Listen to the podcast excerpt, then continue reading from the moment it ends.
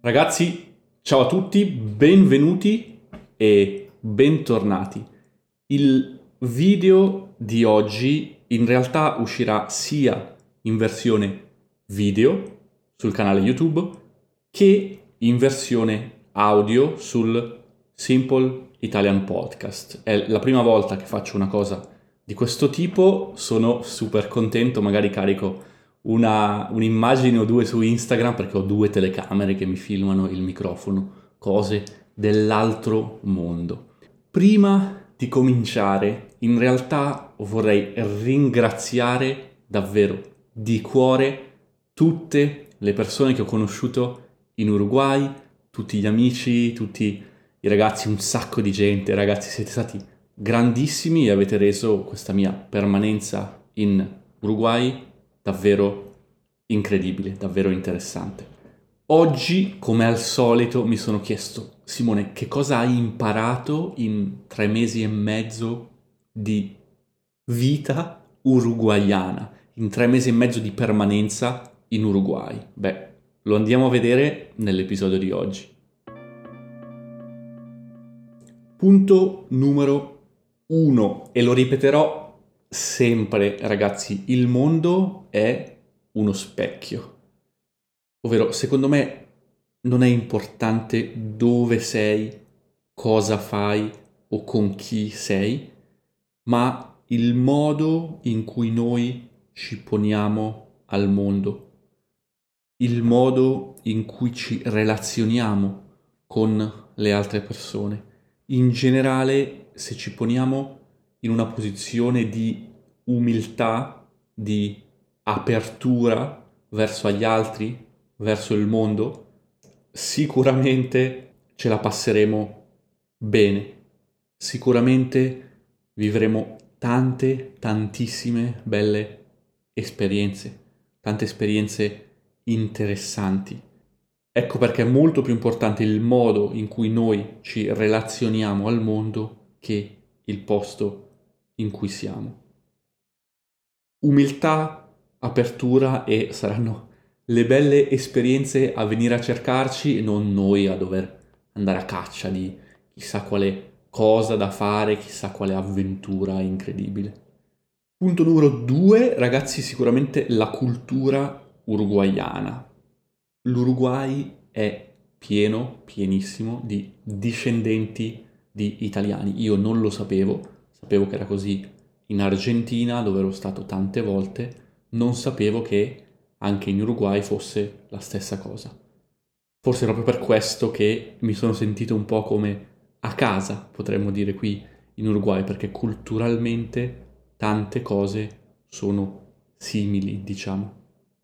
A partire dal cibo, no? Qui mangiano la milanesa, come anche in Argentina, come anche in realtà in Austria mangiano una schnitzel, e sia la milanesa, che come dice il nome viene da Milano, che la schnitzel in realtà è arrivata in Austria perché, non mi ricordo adesso in quale secolo, ma l'imperatore austriaco arrivato a Milano ha provato la bistecca alla milanese, gli è piaciuta un sacco, l'ha importata in Austria e poi da lì si è diffusa ed è molto più diffusa in realtà oggi in Austria che non a Milano. C'è anche una differenza perché a Milano la bistecca impanata, la chiamiamo noi, o la bistecca alla milanese, è con l'osso, ha una parte di osso.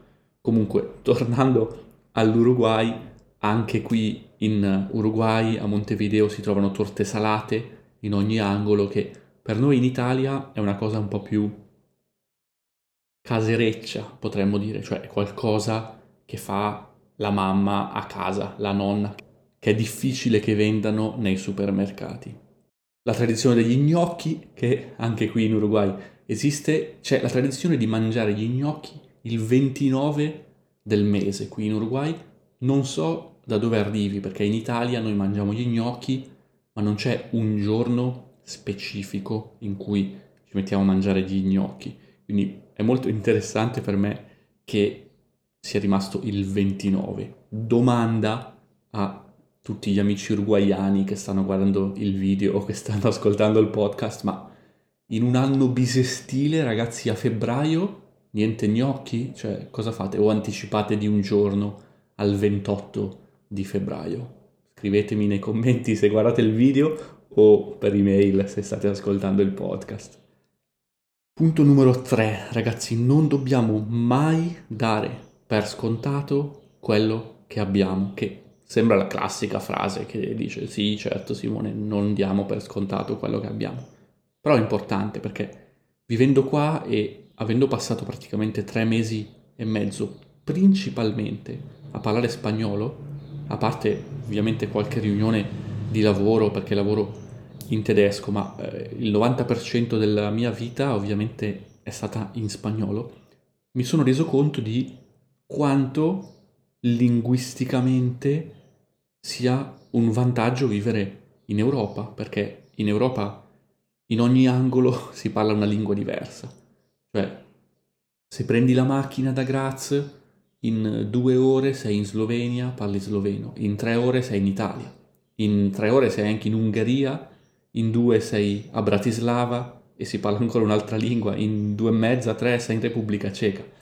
Quindi wow, ragazzi, e qui per cambiare lingua invece va bene, siamo vicini al confine col Brasile, che sono magari 5 ore di macchina, un po' di più forse, però quello, cioè parli spagnolo, parli portoghese. La varietà linguistica, che è una cosa che a me piace moltissimo, qui non c'è, è un po' più complesso anche immagino per una persona che studia lingue straniere trovare opportunità per praticare le lingue. Quindi mi sono detto, Simone, che fortuna vivere in un posto dove fai un'ora, due ore, puoi cambiare lingua, la cultura è diversa, è una cosa che secondo me arricchisce molto per una persona ovviamente come me a cui piacciono le lingue straniere e parlare in tante lingue diverse.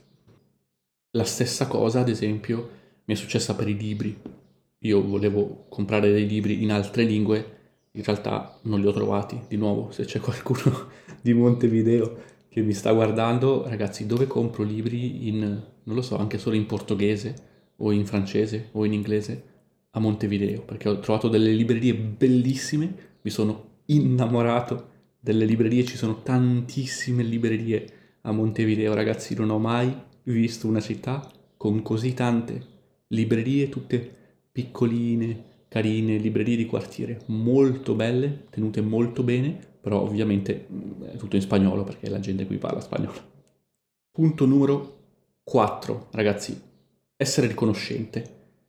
Ho imparato, non è vero, sto imparando a essere un po' più riconoscente.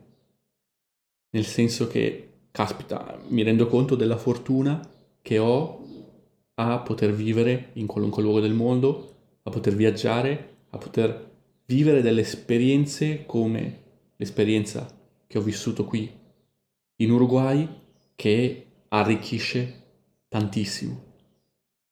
Io ad esempio non avevo mai vissuto per un periodo di tempo così lungo in una città in riva al mare. Sì, andavo al mare magari in vacanza, magari ci restavo due settimane, tre settimane, non lo so, quando ero più giovane, però fare quasi quattro mesi in una città in riva al mare, avere il mare super vicino anche per dire me ne vado un weekend in spiaggia fuori dalla città, è una cosa wow ragazzi, tutta la gente di Montevideo che ci guarda, sappiatelo ragazzi, è una fortuna grossa.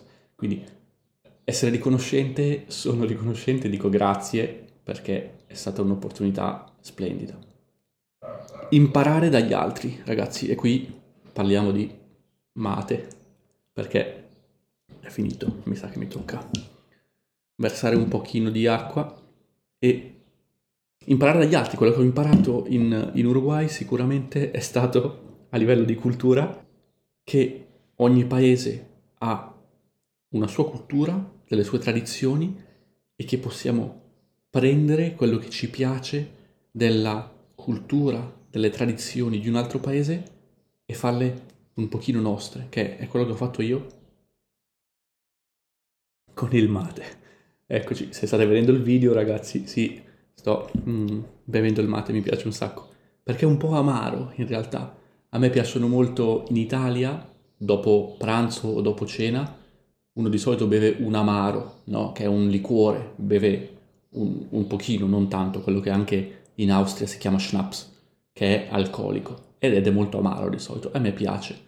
E ho ritrovato nel mate un po' questo amaro, non è alcolico, il mate ovviamente assomiglia di più a un tè, però mi piace molto e forse è per quello che mi piace, perché mi hanno detto, Simone, alla gran parte degli stranieri di solito non piace il mate, bene, a me piace.